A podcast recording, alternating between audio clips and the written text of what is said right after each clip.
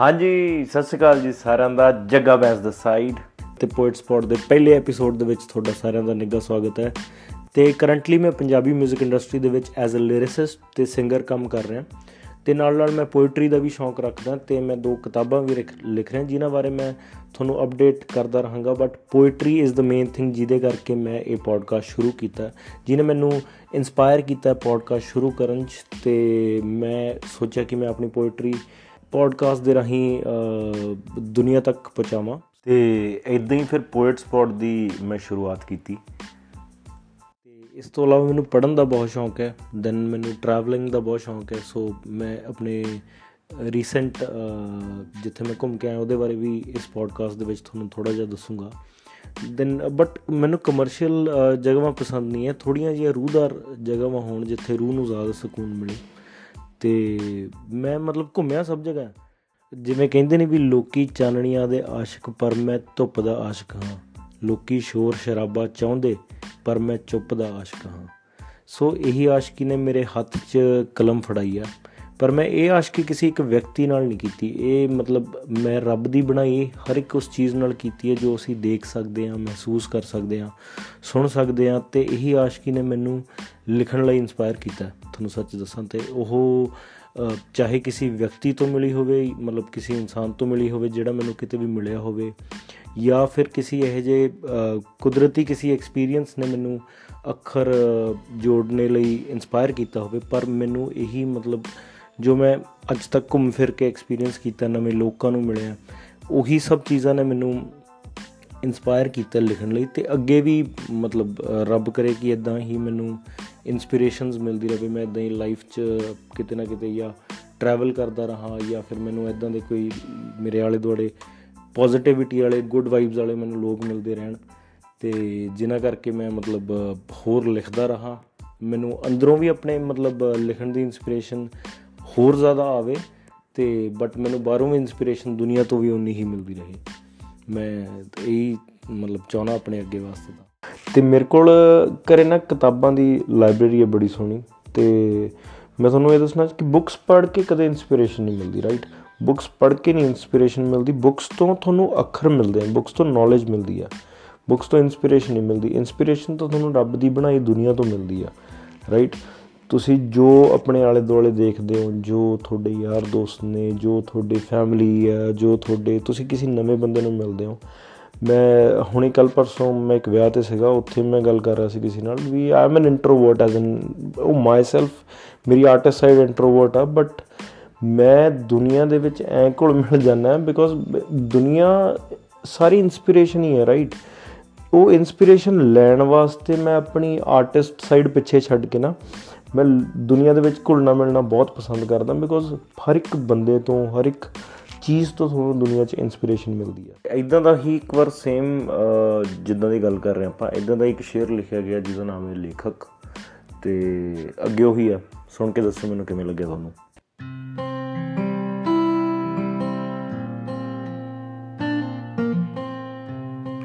ਅੱਖਾਂ ਵਿੱਚ ਸਰਮਾ ਰਾਤ ਵਰਗਾ ਤੇ ਚਿਹਰਾ ਜਿਵੇਂ ਫੁੱਲ ਗੁਲਾਬ ਦਾ।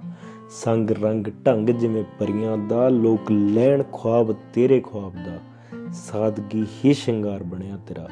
ਤੂੰ ਗਹਿਣਾ ਲੱਗੇ ਪੂਰੇ ਪੰਜਾਬ ਦਾ ਤੇਰਾ ਦਿਖਣਾ ਤੇ ਫੇਰ ਤੇਰੇ ਤੇ ਲਿਖਣਾ। ਐਵੇਂ ਮੈਂ ਲਿਖ ਜਿੱਦਾਂ ਆਪਾਂ ਗੱਲ ਕਰ ਰਹੇ ਸੀ ਇਨਸਪੀਰੇਸ਼ਨਸ ਦੀ ਤੇ ਹੋਰ ਚੀਜ਼ਾਂ ਦੀ ਇਦਾਂ ਹੀ ਮੈਂ ਤੁਹਾਨੂੰ ਗੱਲ ਦੱਸਣਾ ਚਾਹੁੰਦਾ ਕਿ ਮੈਂ ਲਾਈਫ 'ਚ ਬਹੁਤ ਕੁਝ ਕਰ ਰਿਹਾ ਕਰਦਾ ਹਾਂ ਤੇ ਕਰਦਾ ਸੀ ਰਾਈਟ ਹੁਣ ਫੋਰ ਐਗਜ਼ਾਮਪਲ ਆਪਾਂ ਸਰਕਸ ਤਾਂ ਸਾਰੇ ਗਏ ਹੋਵਾਂਗੇ ਹਨਾ?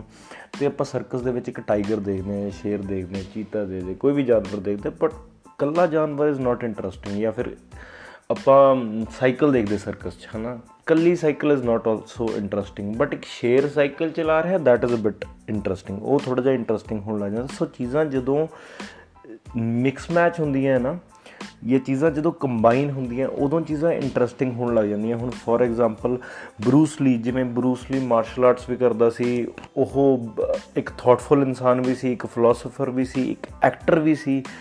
ਤੇ ਉਹ ਇੱਕ ਬਹੁਤ ਘੈਂਟ ਇਨਸਾਨ ਸੀਗਾ, ਸੋ ਹਰ ਇੱਕ ਇਨਸਾਨ ਕੈਪੇਬਲ ਹੈ ਡਿਫਰੈਂਟ ਐਕਸਪੀਰੀਐਂਸਸ ਲੈਣ ਦੇ ਜ਼ਿੰਦਗੀ 'ਚ ਤੇ ਹਰ ਇੱਕ ਥਾਟ ਸੋਚਣ ਦੇ। ਉਹ ਥਾਟ ਪ੍ਰੋਸੈਸ ਜ਼ਿੰਦਗੀ 'ਚ ਜ਼ਿੰਦਗੀ 'ਚ ਹਰ ਇੱਕ ਇਨਸਾਨ ਦੇ ਵਿੱਚ ਹੈ, ਜਿਹੜਾ ਬਰੂਸਲੀ ਦੇ ਵਿੱਚ ਸੀਗਾ, ਉਹ ਮਿਰਚ ਵੀ ਹੈ।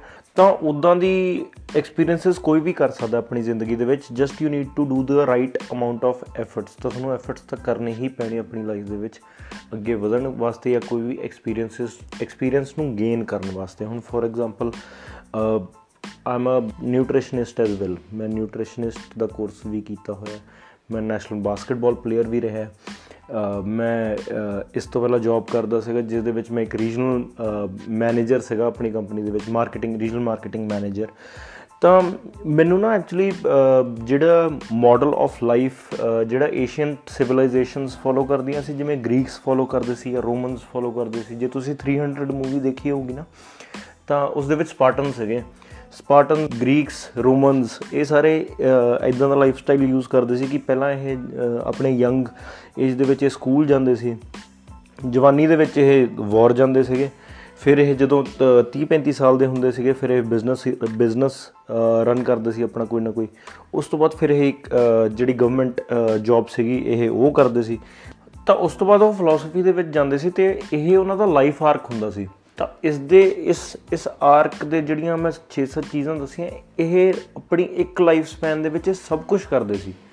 ਤਾਂ ਉਹ ਆਪਣੀ ਲਾਈਫ ਨੂੰ ਸਿਰਫ ਇੱਕ ਇੱਕ ਸਰਟਨ ਫੋਕਸ ਪੁਆਇੰਟ ਤੇ ਹੀ ਨਹੀਂ ਛੱਡ ਦਿੰਦੇ ਸੀਗੇ। ਹੁਣ ਜਿਵੇਂ ਅੱਜ ਕੱਲ ਕਿੰਨੇ ਵੀ ਸਾਰੇ find your passion find your passion ਆਪਣੇ ਆਪਣੇ ਪੈਸ਼ਨ ਨੂੰ ਫਾਈਂਡ ਕਰੋ, ਉਸ ਤੇ ਤੁਰੋ, ਆਪਣੇ ਗੋਲ ਨੂੰ ਫਾਈਂਡ ਕਰੋ, ਉਸ ਤੇ ਤੁਰੋ ਦੈਟਸ ਫਾਈਨ ਉਸ ਤੇ ਤੁਰੋ ਬਹੁਤ ਜ਼ਰੂਰੀ ਹੈ ਉਹ। ਬਟ ਉਸ ਦੇ ਨਾਲ ਨਾਲ ਸਾਈਮਲਟੇਨੀਅਸਲੀ ਤੁਹਾਨੂੰ ਹੋਰ ਵੀ ਚੀਜ਼ਾਂ ਕਰਨੀਆਂ ਚਾਹੀਦੀਆਂ ਆਪਣੀ ਲਾਈਫ ਦੇ ਵਿੱਚ, ਤਾਂ ਕਿ ਤੁਸੀਂ ਸਿਰਫ ਆਪਣੀ ਜ਼ਿੰਦਗੀ ਕੱਟਦੇ ਨਾ ਰਹੋ। ਐਕਚੁਅਲੀ ਆਪਾਂ ਨੂੰ ਜ਼ਿੰਦਗੀ ਕੱਟਣ ਦੀ ਲੋੜ ਨਹੀਂ ਆਪਾਂ ਨੂੰ ਜ਼ਿੰਦਗੀ ਜੀਣ ਦੀ ਲੋੜ ਹੈ ਤਾਂ ਜ਼ਿੰਦਗੀ ਜੇ ਤੁਸੀਂ ਜੀਣੀ ਹੈ ਤਾਂ ਤੁਹਾਨੂੰ ਨਵੇਂ ਤੋਂ ਨਵੇਂ ਐਕਸਪੀਰੀਐਂਸਸ ਕਰਨੇ ਪੈਣੇ ਆ ਲਾਈਫ ਦੇ ਵਿੱਚ। ਤੇ ਇਦਾਂ ਹੀ ਨਾ ਬੰਦੇ ਦੀ ਜ਼ਿੰਦਗੀ 'ਚ ਸਟਾਰਟ ਓਵਰ ਐਬਿਲਿਟੀ ਵੀ ਹੋਣੀ ਚਾਹੀਦੀ ਆ। ਹੁਣ ਜਿਵੇਂ ਲਾਸਟ ਈਅਰ ਦੇ ਵਿੱਚ ਤੁਸੀਂ ਦੇਖਿਆ ਹੋਣਾ, ਬਹੁਤ ਐਲਬਮਸ ਆਈਆਂ ਪੰਜਾਬੀ 뮤직 ਇੰਡਸਟਰੀ ਦੇ ਵਿੱਚ, ਤਾਂ ਕਿਸੇ ਨਾ ਤਾਂ ਹਰ ਇੱਕ ਐਲਬਮ 'ਚ ਕੋਈ ਨਾ ਕੋਈ ਨਵਾਂ ਕੰਟੈਂਟ ਸੀਗਾ। ਤਾਂ ਲੋਕਾਂ ਨੇ ਆਪਣੇ ਐਕਸਪੀਰੀਐਂਸਸ ਨਾਲ ਉਹ ਨਵਾਂ ਕੰਟੈਂਟ ਕ੍ਰੀਏਟ ਕੀਤਾ। ਹੁਣ ਫੋਰ ਐਗਜ਼ਾਮਪਲ ਦਿਲਜੀਤ ਦੋਸਾਂਝ ਆਪਣੀ ਨਵੀਂ ਐਲਬਮ 'ਚ ਕੁਝ ਨਵਾਂ ਗਾਣੇ ਲੈ ਕੇ ਆਉਂਦਾ, ਠੀਕ ਹੈ? ਤਾਂ ਪਹਿਲੀ ਇਨਸਟੈਂਸ ਦੇ ਵਿੱਚ ਉਹ ਇੰਨੇ ਹਿੱਟ ਵੀ ਨਹੀਂ ਕਰਦੇ। ਬਟ ਕਿਉਂਕਿ ਉਹ ਇੱਕ ਨਵਾਂ ਡਿਫਰੈਂਟ ਸਟਾਈਲ ਲੈ ਕੇ ਆ, ਜਿਹੜਾ ਅਸੀਂ ਕਦੇ ਸੁਣਿਆ ਹੀ ਨਹੀਂ, ਤਾਂ ਲੋਕਾਂ ਨੂੰ ਅਡਾਪਟ ਕਰਨ 'ਚ ਟਾਈਮ ਲੱਗਦਾ ਫੈਨਸ ਨੂੰ ਅਡਾਪਟ ਕਰਨ 'ਚ ਟਾਈਮ ਲੱਗਦਾ। ਬਟ ਟਾਈਮ ਨਾਲ ਜਦੋਂ ਉਹ ਅਡਾਪਟ ਕਰ ਲੈਂਦਾ, ਅਸੀਂ ਉਹ ਵਾਈਬ ਦੇ ਵਿੱਚ ਆ ਜਾਂਦੇ ਆ we start we start liking it ਸਾਨੂੰ ਉਹ ਵਧੀਆ ਲੱਗਣ ਲੱਗ ਜਾਂਦਾ, ਤਾਂ ਇਵੈਂਚੁਅਲੀ ਉਹ ਗਾਣਾ ਇੱਕ ਹਿੱਟ ਹੋ ਜਾਂਦਾ ਤੇ ਇਦਾਂ ਹੀ ਗਾਣੇ ਲੌਂਗ ਟਰਮ ਚੱਲਦੇ ਆ। ਇਦਾਂ ਹੀ ਗਾਣਿਆਂ ਦੀ ਏਜ ਜਿਹੜੀ ਹੈ, ਉਹ ਲੰਬੀ ਹੋ ਜਾਂਦੀ ਆ। ਤਾਂ ਬੰਦੇ ਦਾ ਇੱਕ ਬਿਗਨਰਸ ਮਾਈਂਡਸੈਟ ਹੋਣਾ ਚਾਹੀਦਾ ਕਿ ਲੈਟਸ ਸਟਾਰਟ ਅਗੇਨ ਵੀ ਸ਼ੁਰੂ ਤੋਂ ਸ਼ੁਰੂ ਕਰ ਲੈਣੇ ਕੋਈ ਗੱਲ ਨਹੀਂ। ਤੇ ਰਿਸਕ ਟੇਕਿੰਗ ਹੋਣਾ ਚਾਹੀਦਾ ਆਈ ਥਿੰਕ ਸੋ ਕਿ ਰਿਸਕ ਲੈਣਾ ਚਾਹੀਦਾ। ਤੇ ਮੈਂ ਤਾਂ ਆਪਣੀ ਜ਼ਿੰਦਗੀ ਦੇ ਵਿੱਚ ਨਾ ਦੋ ਚੀਜ਼ਾਂ ਬਹੁਤ ਫੋਲੋ ਕਰਦਾ। ਇੱਕ ਕਿਆ ਬਾਤ ਹੈ, ਇੱਕ ਕਾਸ਼। ਠੀਕ ਹੈ? ਕਿਆ ਬਾਤ ਹੈ ਨੂੰ ਮੈਂ ਹਮੇਸ਼ਾ ਆਪਣੀ ਕਿੱਕ ਮੰਨਦਾ, ਤੇ ਕਾਸ਼ ਵਾਲੀ ਜ਼ਿੰਦਗੀ ਮੈਂ ਕਦੇ ਜੀਣਾ ਨਹੀਂ ਚਾਹੁੰਦਾ। ਹੁਣ ਮੈਂ ਤੁਹਾਨੂੰ ਦੱਸਦਾ ਕਿ ਮੈਂ ਹਮੇਸ਼ਾ ਆਪਣੀ ਜ਼ਿੰਦਗੀ ਦੇ ਵਿੱਚ ਉਹ ਕਿਆ ਬਾਤ ਹੈ ਮੂਮੈਂਟ ਜੀਣ ਵਾਸਤੇ ਹੀ ਕੰਮ ਕਰਦਾ ਸਾਰਾ ਕੁਝ ਠੀਕ ਹੈ? ਸੋ ਜਦੋਂ ਮੈਂ ਕੁਝ ਲਿਖਦਾ ਕੁਝ ਗਾਉਣਾ ਕੁਝ ਬਣਾਉਣਾ ਐਜ਼ ਐਨ 뮤직 ਬਣਾਉਣੇ ਆ ਤਾਂ ਮੈਂ ਹਮੇਸ਼ਾ ਉਹ ਕਿਆ ਬਾਤ ਹੈ ਮੂਮੈਂਟ ਸੀਕ ਕਰਦਾ ਰਹਿੰਦਾ ਵੀ ਕਦੋਂ ਉਹ ਕਿੱਕ ਮਿਲੂਗੀ, ਉਹ ਕਿਆ ਬਾਤ ਹੈ। ਵੈਸੇ ਤਾਂ ਲਿਖਦੇ ਹਮੇਸ਼ਾ ਕਿੱਕ ਆਉਂਦੀ ਹੈ ਬਟ ਕਈ ਵਾਰ ਕਈ ਵਾਰ ਨਹੀਂ ਮੋਸਟਲੀ ਕੰਮ ਕਰਦੇ ਹੋਏ ਉਹ ਕਿਆ ਬਾਤ ਹੈ ਮੂਮੈਂਟ ਆਈ ਜਾਂਦੀ ਹੈ। ਤੇ ਦੂਜੇ ਵਰਡ ਦਾ ਉਹ ਕੀਤਾ ਹੈ ਵੀ ਕਾਸ਼ ਕਾਸ਼ ਵਾਲੀ ਜ਼ਿੰਦਗੀ ਮੈਂ ਐਕਚੁਅਲੀ ਜੀਣਾ ਨਹੀਂ ਚਾਹੁੰਦਾ। ਕਿ ਕਾਸ਼ ਮੈਂ ਉਸ ਟਾਈਮ ਤੇ ਇਹ ਕਰ ਲਿਆ ਹੁੰਦਾ ਤਾਂ ਅੱਜ ਮੈਂ ਇੱਥੇ ਹੁੰਦਾ, ਅੱਜ ਮੈਂ ਉੱਥੇ ਹੁੰਦਾ। So I think rather than saying ਕਾਸ਼ in future we should do it right now ਤਾਂ ਕਾਸ਼ ਕਹਿਣ ਨਾਲੋਂ ਕਾਸ਼ ਕਾਸ਼ ਤਾਂ ਮੈਂ ਜ਼ਿੰਦਗੀ 'ਚ ਵਰਡ ਯੂਜ਼ ਹੀ ਨਹੀਂ ਕਰਨਾ ਚਾਹੁੰਦਾ। ਸੋ ਮੈਂ ਉਹ ਵਰਡ ਜ਼ਿੰਦਗੀ 'ਚੋਂ ਕੱਢ ਹੀ ਦਿੱਤਾ ਤੇ ਵੀ ਕਾਸ਼ ਨਹੀਂ ਕਹਿਣਾ, ਉਹ ਚੀਜ਼ ਕਰ ਲਓ, ਉਸੇ ਟਾਈਮ ਕਰ ਲਓ। ਜਦੋਂ ਦਿਲ ਕਰਦਾ ਕੋਈ ਵੀ ਚੀਜ਼ ਕਰਨ ਦਾ ਨਾ ਡੂ ਇਟ ਸਭ ਕੁਝ ਛੱਡ ਕੇ ਕਰ ਲਓ, ਕੋਈ ਗੱਲ ਨਹੀਂ ਯਾਰ ਕੁਝ ਨਹੀਂ ਹੁੰਦਾ। ਤੁਹਾਡਾ ਕੀ ਵੱਧ ਤੋਂ ਵੱਧ ਟਾਈਮ ਹੀ ਲੱਗ ਜਾਊਗਾ ਫालतू ਉਸ ਤੇ ਬਟ ਤੁਹਾਨੂੰ ਐਕਸਪੀਰੀਅੰਸ ਤਾਂ ਮਿਲੂਗਾ ਨਾ ਕਿ ਮੈਂ ਇਹ ਚੀਜ਼ ਕਰ ਸਕਦਾ ਜਾਂ ਨਹੀਂ ਕਰ ਸਕਦਾ। ਪਹਿਲੀ ਚੀਜ਼, ਦੂਜੀ ਦੂਜੀ ਚੀਜ਼, ਜੇ ਤੁਸੀਂ ਉਹ ਐਕਸਪੀਰੀਅੰਸ ਉਹ ਐਕਸਪੀਰੀਅੰਸ ਤੁਹਾਡਾ ਵੱਧਦਾ ਤੁਸੀਂ ਉਹ ਚੀਜ਼ ਨੂੰ ਵਧੀਆ ਕਰ ਜਾਂਦੇ ਹੋ then why not having a career in it right ਕਿਉਂਕਿ ਹਰ ਇੱਕ ਹਰ ਇੱਕ ਬੰਦੇ ਨੂੰ ਸਾਈਡ ਇਨਕਮ ਵੀ ਵਧੀਆ ਲੱਗਦੀ ਹੈ ਸੋ ਇਫ ਇਨ ਕੇਸ ਤੁਹਾਡਾ ਇੱਕ ਦੀ ਥਾਂ ਤੇ ਦੋ ਬਿਜ਼ਨੈਸਸ ਨੇ ਜਾਂ ਇੱਕ ਕੰਮ ਦੀ ਥਾਂ ਤੇ ਤੁਸੀਂ ਦੋ ਕੰਮ ਕਰਦੇ ਹੋ, ਤਾਂ ਉਸ ਤੋਂ ਵਧੀਆ ਕੀ ਹੋ ਸਕਦਾ ਰਾਈਟ ਤਾਂ ਤਾਂ ਦੋਸਤੋ ਆਈ ਥਿੰਕ ਕਿ ਬੰਦੇ ਨੂੰ ਸਭ ਕੁਝ ਕਰਨਾ ਚਾਹੀਦਾ ਹੈ, ਇੱਕ ਲਾਈਫ ਹੈ, ਸਭ ਕੁਝ ਕਰੋ, ਆਪਣੀ ਜ਼ਿੰਦਗੀ ਦੇ ਬੈਸਟ ਐਕਸਪੀਰੀਐਂਸਸ ਲਓ, ਤੇ ਮੈਨੂੰ ਹੁਣ ਲੱਗਦਾ ਵੀ ਟਾਈਮ ਵੀ ਖਾਸਾ ਕਰ ਲਿਆ ਮੈਂ, ਤੇ ਮੈਨੂੰ ਸ਼ੇਅਰ ਤੇ ਆ ਜਾਣਾ ਚਾਹੀਦਾ ਬਿਕੋਜ਼ ਇਹ ਤਾਂ ਹਲ ਤੱਕ ਦੀ ਮੇਰੀ ਇੰਟਰੋਡਕਸ਼ਨ ਹੀ ਸੀ ਕਾਈਂਡ ਆਫ ਤੇ ਆਪਾਂ ਹੁਣ ਸ਼ੇਅਰ ਤੇ ਵਧਦੇ ਹਾਂ ਅੱਗੇ।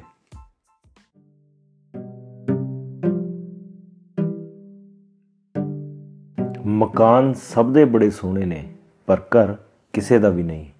ਚੀਜ਼ਾਂ ਚਿਣੀਆਂ ਪਈਆਂ ਨੇ ਤੇ ਰਿਸ਼ਤੇ ਖਿਲਰੇ ਪਏ ਨੇ। ਤਾਂ ਹੀ ਤਾਂ ਮੈਨੂੰ ਮਕਾਨ ਚੰਗੇ ਨਹੀਂ ਲੱਗਦੇ।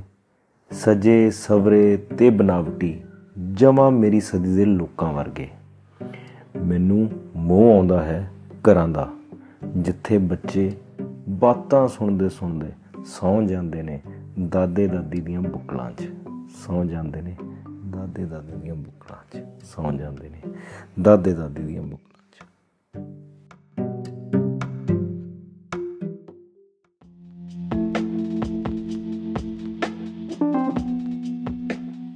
ਤੇ ਇਹ ਸ਼ੇਰ ਦੀ ਮੈਨੂੰ ਇਨਸਪੀਰੇਸ਼ਨ ਮਿਲੀ, ਮਤਲਬ ਆਪਣੇ ਘਰੋਂ ਹੀ ਮੈਨੂੰ ਇਨਸਪੀਰੇਸ਼ਨ ਮਿਲੀ, ਜਿਵੇਂ ਆਪਣੀ ਮੇਰੇ ਦਾਦੀ ਜੀ ਨੇ, ਹਨਾ, ਉਹ ਛੋਟੇ ਹੁੰਦੇ ਸਾਨੂੰ ਕਹਾਣੀਆਂ ਸੁਣਾਉਂਦੇ ਹੁੰਦੇ ਸੀਗੇ। ਬਹੁਤ ਤਰ੍ਹਾਂ ਦੀਆਂ ਸਾਨੂੰ ਹਰ ਰੋਜ਼ ਹੀ ਕੋਈ ਨਾ ਕੋਈ ਕਹਾਣੀ ਸੁਣਾਉਣੀ ਬਿਕੋਜ਼ ਉਦੋਂ ਐਂਟਰਟੇਨਮੈਂਟ ਦੇ ਕੋਈ ਜ਼ਿਆਦਾ ਸਾਧਨ ਹੁੰਦੇ ਨਹੀਂ ਸੀ। ਵੀ ਟੀਵੀ ਸਾਡੇ ਘਰੇ ਨਾ ਸ਼ਟਰ ਵਾਲਾ ਹੁੰਦਾ ਸੀਗਾ, ਤੇ ਉਹਦੇ ਉੱਤੇ ਐ ਕਲੈਂਪ ਹੁੰਦਾ ਸੀਗਾ, ਇੱਕ ਰੋਟਰੀ ਜਾਂ ਉਹਨੂੰ ਘੁਮਾ ਕੇ ਚੈਨਲ ਚੇਂਜ ਹੁੰਦੇ ਸੀਗੇ, ਤੇ ਐਂਟੀਨੇ ਨਾਲ ਉੱਤੇ ਕਨੈਕਟਡ ਹੁੰਦਾ ਸੀਗਾ।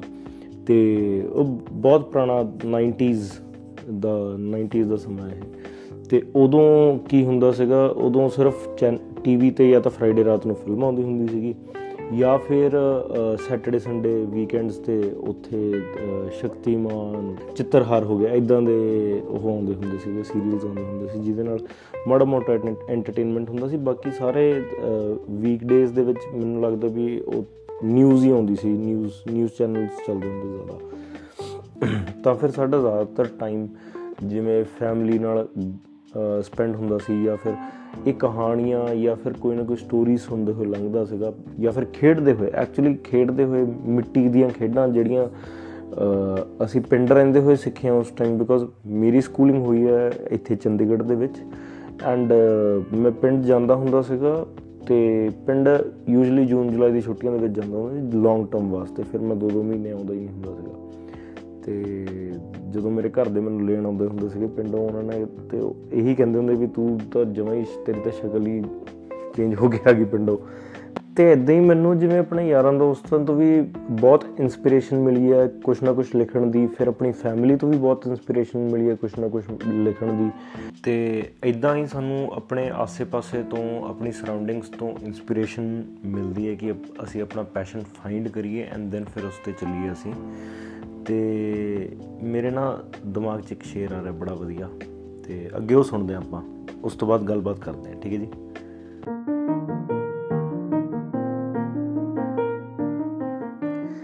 ਬੈਠਾ ਸੋਚੀ ਜਾਣਾ ਜਿਵੇਂ ਸੱਟ ਵੱਜੀ ਕੋਈ ਗਹਿਰੀ ਆ। ਉਹਦੀਆਂ ਯਾਦਾਂ ਦੇ ਵਿਚਾਲੇ ਇੱਕ ਨਜ਼ਮ ਦਿਲ ਵਿੱਚ ਠਹਿਰੀ ਆ। ਮੈਂ ਤਾਂ ਬਿਲਕੁਲ ਫਿੱਕਾ ਸੀ, ਪਰ ਉਹਦੇ ਰੰਗ ਸੁਨਹਿਰੀ ਆ। ਮੇਰੀ ਫਿਤਰਤ ਪਿੰਡਾਂ ਵਰਗੀ ਤੇ ਉਹਦਾ ਲਹਿਜ਼ਾ ਸ਼ਹਿਰੀ ਆ। ਕਿਨੇ ਨਜ਼ਰਾਂ ਲਾਈਆਂ ਮੈਨੂੰ? ਮੈਂ ਠਰਦਾ ਸਿਖਰ ਦੁਪਹਿਰੀਆਂ ਤੇਰੇ ਬਾਅਦ ਬਸ ਦੋ ਹੀ ਸਖੀਆਂ, ਇੱਕ ਕਲਮ, ਇੱਕ ਡੈਰੀ ਆ। ਤੇ ਮੈਂ ਤਾਂ ਬਸ ਜਜ਼ਬਾਤ ਲਿਖੇ ਨੇ, ਮੈਂ ਤਾਂ ਬਸ ਬਸ ਜਜ਼ਬਾਤ ਲਿਖੇ ਨੇ ਤੇ ਤੁਹਾਡੇ ਲਈ ਇਹ ਸ਼ਾਇਰੀ ਆ ਤੁਹਾਡੇ ਲਈ ਇਹ ਸ਼ਾਇਰੀ ਆ ਤੁਹਾਡੇ ਲਈ ਇਹ ਸ਼ਾਇਰੀ ਆ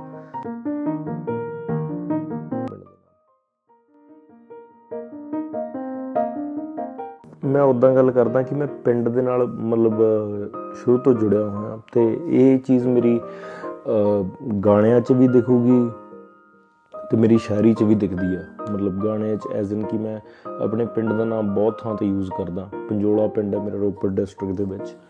ਤੇ ਮੈਂ ਅਕਸਰ ਹਰੇਕ ਥਾਂ ਤੇ ਯੂਜ਼ ਕਰਦਾ ਆਪਣੇ ਪਿੰਡ ਦਾ ਨਾਮ।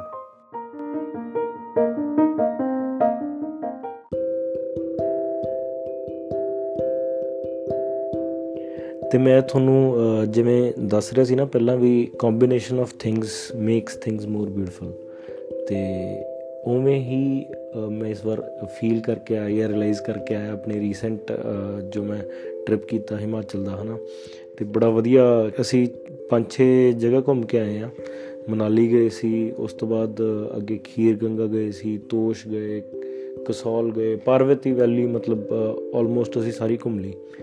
ਤੇ ਉਹ ਟ੍ਰਿਪ ਦਾ ਬੜਾ ਵਧੀਆ ਰਿਹਾ ਇਸ ਪੋਡਕਾਸਟ ਦੇ ਵਿੱਚ ਹਿੱਸਾ ਤੇ ਮਤਲਬ ਕੁਝ ਪੋਡਕਾਸਟ ਦਾ ਮੈਂ ਪਾਰਟ ਨਾ, ਮਤਲਬ ਪਹਿਲਾਂ ਮੈਂ ਸੋਚਿਆ ਸੀ ਮੈਂ ਪਹਿਲਾ ਪੋਡਕਾਸਟ ਡਬ ਕਰਕੇ ਜਾਊਂਗਾ ਬਟ ਮੈਂ ਲਾਸਟ ਪਾਰਟ ਪਤਾ ਨਹੀਂ ਕਿਉਂ ਸ਼ੁਰੂ ਤੋਂ ਹੀ ਮੈਂ ਆ ਕੇ ਡਬ ਕਰਾਂ ਤਾਂ ਕਿ ਮੈਂ ਤੁਹਾਨੂੰ ਆਪਣੇ ਟਰੈਵਲ ਐਕਸਪੀਰੀਅੰਸ ਬਾਰੇ ਵੀ ਦੱਸ ਸਕਾਂ।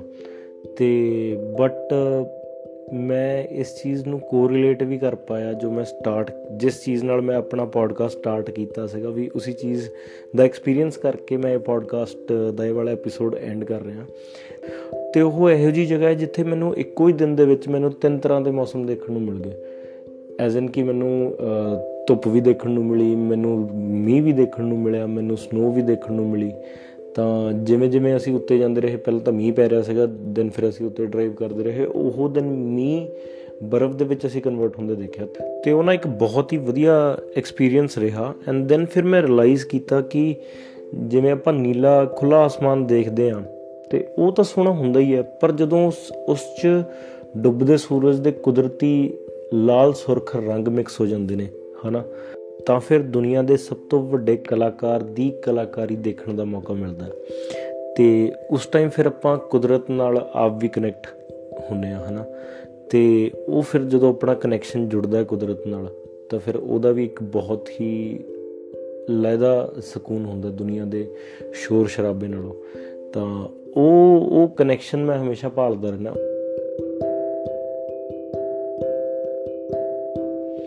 ਤਾਂ ਫਿਰ ਜਦੋਂ ਅਸੀਂ ਵੱਖ-ਵੱਖ ਥਾਵਾਂ ਤੇ ਜਾਂਦੇ ਆ ਵੱਖ-ਵੱਖ ਜਗ੍ਹਾਵਾਂ ਤੇ, ਨਵੀਆਂ ਥਾਵਾਂ ਤੇ ਜਾਂਦੇ ਆ ਜਿਵੇਂ ਮੈਂ ਐਤਕੀ ਗਿਆ ਸੀ, ਉੱਥੇ ਨਵੇਂ-ਨਵੇਂ ਲੋਕਾਂ ਨਾਲ ਮਿਲਣ ਦਾ ਮੌਕਾ ਮਿਲਦਾ ਹੈ, ਹਨਾ?